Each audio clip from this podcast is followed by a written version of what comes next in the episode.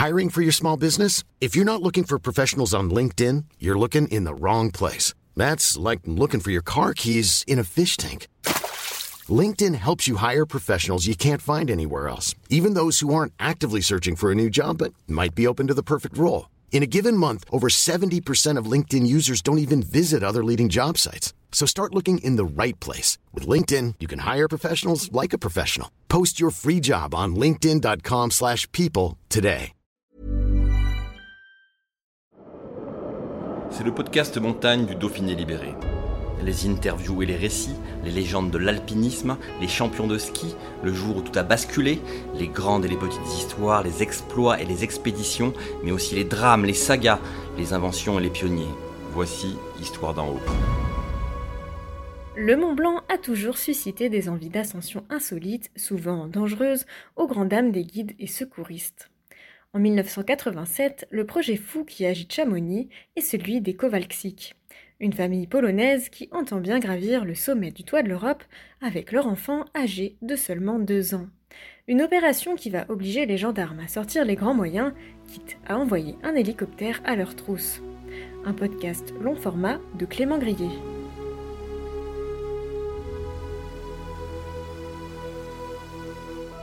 Vu d'en bas, le Mont Blanc aurait presque des allures de crème glacée. Une neige d'apparence lisse et immaculée qui se détache du bleu du ciel. Mais qu'on ne s'y trompe pas, l'ascension du toit de l'Europe comporte des risques et ne s'improvise pas. Malgré cela, ce ne sont pas les projets d'ascension insolites, pour ne pas dire loufoques, voire dans certains cas inconscients, qui manquent. Un phénomène encouragé ces dernières années par l'explosion des réseaux sociaux, mais qui ne date pourtant pas d'hier. De tout temps, en effet, des grimpeurs en quête de succès ont tenté de battre des records. Mais jamais personne n'avait eu l'idée d'André Kowalczyk.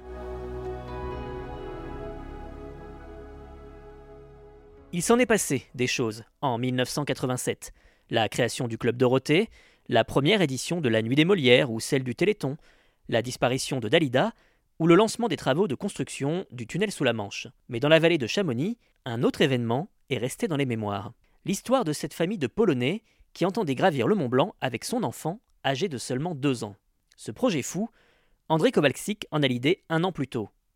Arrivé en France en 1981 avec le statut de réfugié politique, lui qui avait participé à un journal clandestin opposé au régime politique en place. Expulsé par la police, une heure, pas plus, pour rassembler ses affaires. Les voilà embarqués dans sa petite Fiat 126 avec sa compagne et son fils aîné, jusqu'à la frontière avec l'Allemagne de l'Ouest. La petite famille du géographe gagne la France. Direction Lyon, proche des montagnes, sans être trop loin non plus de la mer.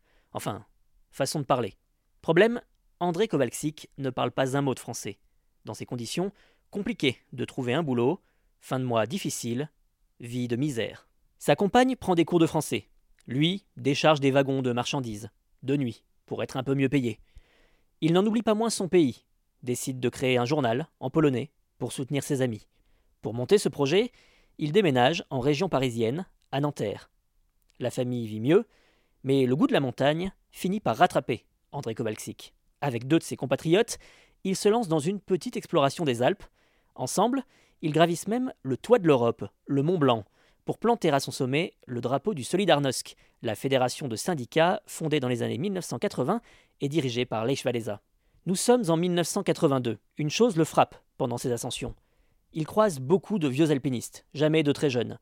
À Chamonix, le téléphérique était d'ailleurs à l'époque interdit aux enfants de moins de 12 ans. Motif Les risques que cela représenterait pour la santé des enfants. Convaincu du contraire, celui qui se décrit comme un amoureux de la montagne se lance un défi gravir le sommet du Mont Blanc avec sa compagne, Elisabeth, et leurs deux enfants, Lucas, 11 ans, mais surtout Jean-Jacques, deux ans. Il donne même un petit nom à cette aventure. Deux garçons au Mont Blanc. Et ce défi, il le prépare minutieusement. Il envoie des dossiers à la presse, il prévient même la télévision, tant il souhaite médiatiser son exploit. Bien sûr, le père de famille a conscience qu'il ne peut pas emmener le petit au sommet du jour au lendemain. Alors il l'entraîne, comme un véritable sportif, et il s'y prend tôt. À 15 mois déjà, Jean-Jacques est déposé au pied des rochers de la forêt de Fontainebleau et fait de la petite grimpette. Un médecin du sport est également consulté. Verdict sans avis. Aucune étude scientifique sur le sujet n'existe pour un enfant aussi jeune. Pour André Kowalczyk, c'est presque un feu vert. Il ne manque d'ailleurs pas d'exemples qui vont dans son sens, comme celui de Christelle Beauchâté en 1975, fille du gardien du refuge du goûter qui gagne le sommet avec son papa à seulement 8 ans. Ailleurs dans le monde, on évoque également un petit japonais de 16 mois, emmené par ses parents à plus de 6000 mètres d'altitude dans le massif de l'Himalaya. Et puis surtout, il y a l'événement de juillet 1986. Cet été-là, ce sont près d'une trentaine d'enfants, âgés de 9 à 10 ans, qui participent à une expérience étonnante, répondant au doux nom de Vaux en Talèfre. Son but? Emmener ce petit groupe, originaire de Vaux-en-Velin, dans le Rhône, sur le toit de l'Europe. Le stage est un succès. Mais le capitaine du peloton de gendarmerie de haute montagne de Chamonix ne manque pas de s'agacer dans le Dauphiné libéré. Maintenant, tous les parents vont s'imaginer que leurs enfants peuvent atteindre le sommet du Mont Blanc comme ça, facilement. Sa prédiction ne loupe pas.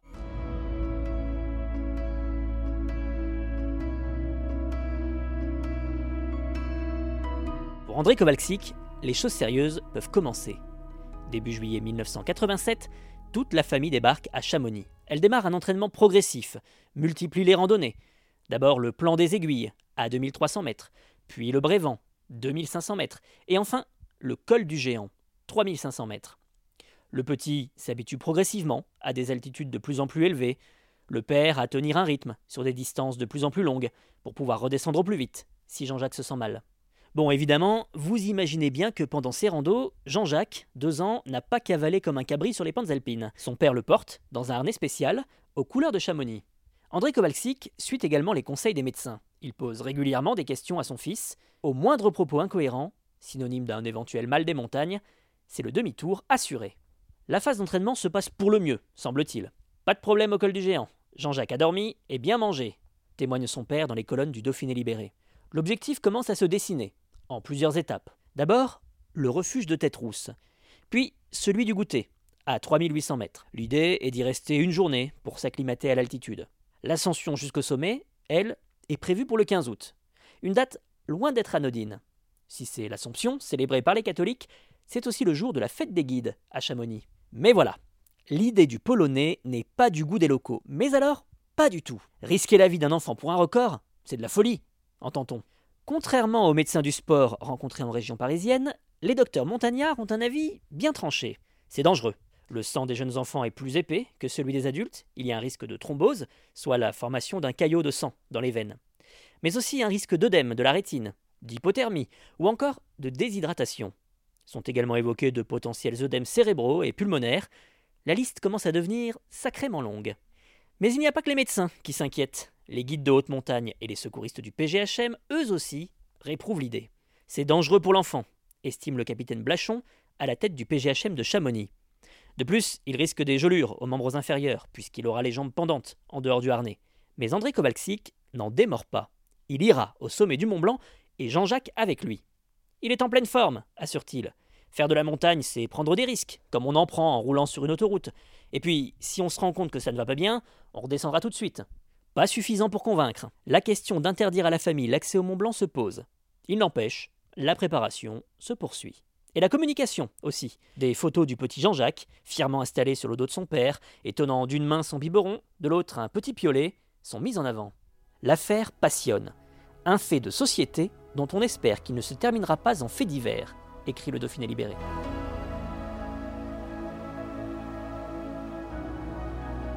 Quelques jours avant le départ, les gendarmes de la compagnie de Chamonix tentent une nouvelle fois de raisonner les Kowalczyk. Le couple est convoqué par le capitaine de la gendarmerie et par celui du peloton de haute montagne. Tous les risques sont abordés, ceux qui pèsent sur la santé de l'enfant, d'abord, les éventuelles sanctions qui les attendent en cas de problème, ensuite, poursuite pénale, placement de l'enfant dans un foyer. Et pourtant, c'est bien accompagné de ces deux enfants que le couple quitte son camping chamoniard et embarque, en cette matinée du 13 août 1987, à bord du célèbre tramway du Mont Blanc.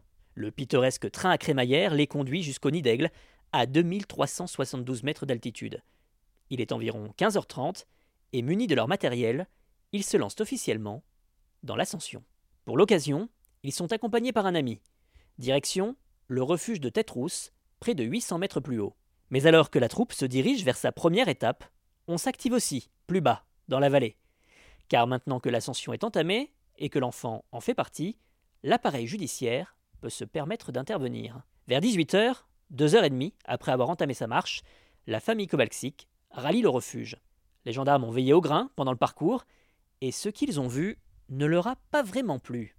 Le petit Jean-Jacques, installé sur le dos de son père, ne porte ni chapeau, ni lunettes, en plein soleil.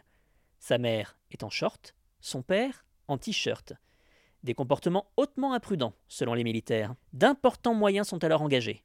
On pourrait presque croire l'image sortie tout droit d'un film d'action. Un hélicoptère de la gendarmerie se pose devant la famille. Il faut arrêter les Kovalsik.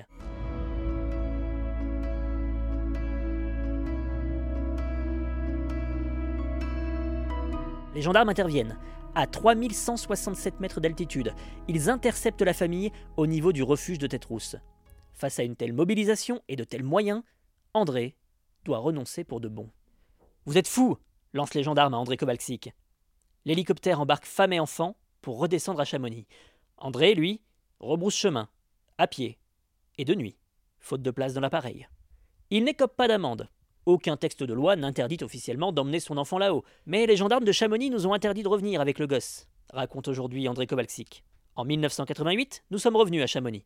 Les gendarmes sont arrivés tout de suite et nous ont demandé de partir. Il faut dire que cette fois, c'est dans une tente, au pied de l'aiguille du Midi, que père et fils passent la nuit pour voir comment Jean-Jacques, désormais trois ans, résiste à cette altitude. Mais André n'abandonne pas. Il se rabat sur un autre sommet de 4000, le Mont Blanc du Tacu. Nous sommes en août 1989. Après un départ à 4 heures du matin, le couple Kowalczyk et ses deux enfants, rejoints par quatre amis alpinistes polonais, se retrouvent au sommet de l'aiguille du Midi. J'ai pris Jean-Jacques sur mon dos pour commencer, raconte à l'époque André, au Dauphiné libéré. Sur l'arête de l'aiguille, nous aurions pris des risques en le faisant marcher. Il avait un baudrier, il était encordé et bien fixé. Plus bas, je l'ai posé. Tout le long, ses réponses à mes questions étaient cohérentes. S'il y avait eu le moindre problème, nous aurions renoncé. Justement, les chaussures de trekking de l'enfant ne le protègent pas bien du froid. Son père les lui ôte donc, il reprend le petit sur son dos et enveloppe ses pieds avec ses mains. C'est ce que faisaient les Indiens d'Amérique, et c'est très efficace, explique-t-il. Cette fois, l'ascension est un succès. C'est le grand bonheur pour les Kowalczyk. Jean-Jacques vient de réaliser son premier 4000, comme on dit en alpinisme. Au sommet, alors que règne une température de moins 5 degrés et qu'un vent glacial souffle, les adultes enveloppent l'enfant de leurs vêtements. Ils ne traînent pas pour redescendre, sans encombre non plus. Malgré tout, médecins, guides et gendarmes restent unanimes et crient à l'imprudence. C'est scandaleux, c'est une aberration s'exclame dans nos colonnes le capitaine du PGHM. On ne peut pas prévoir la réaction du gosse. Et s'il a envie de marcher sur un passage dangereux Et si la météo change d'un coup? Aussi, la famille Kovalczyk quitte-t-elle Chamonix comme elle y est arrivée, en catimini, afin d'éviter tout problème. Et le principal concerné dans tout ça, me direz-vous? Eh bien, après cette ascension réussie, sa réaction résume parfaitement tout le récit. J'ai pas eu peur, c'était pas dur. Voilà qui est dit. En même temps, le petit peut se vanter de figurer dans le Guinness Book des records, rien que ça. Fin de l'histoire? Au contraire, nous sommes en 2009. Jean-Jacques Kowalczyk, âgé de 24 ans, se tourne vers la mer et embarque avec un ami sur un voilier qu'ils ont restauré pendant deux ans. Ensemble, ils traversent l'océan Atlantique en 17 jours, avant de traverser le Pacifique en 21 jours cette fois. Jean-Jacques termine le voyage seul, son ami quittant l'aventure. Il se fait toutefois quelques frayeurs en affrontant d'énormes vagues, aussi hautes, dit-on, que le Mont Blanc.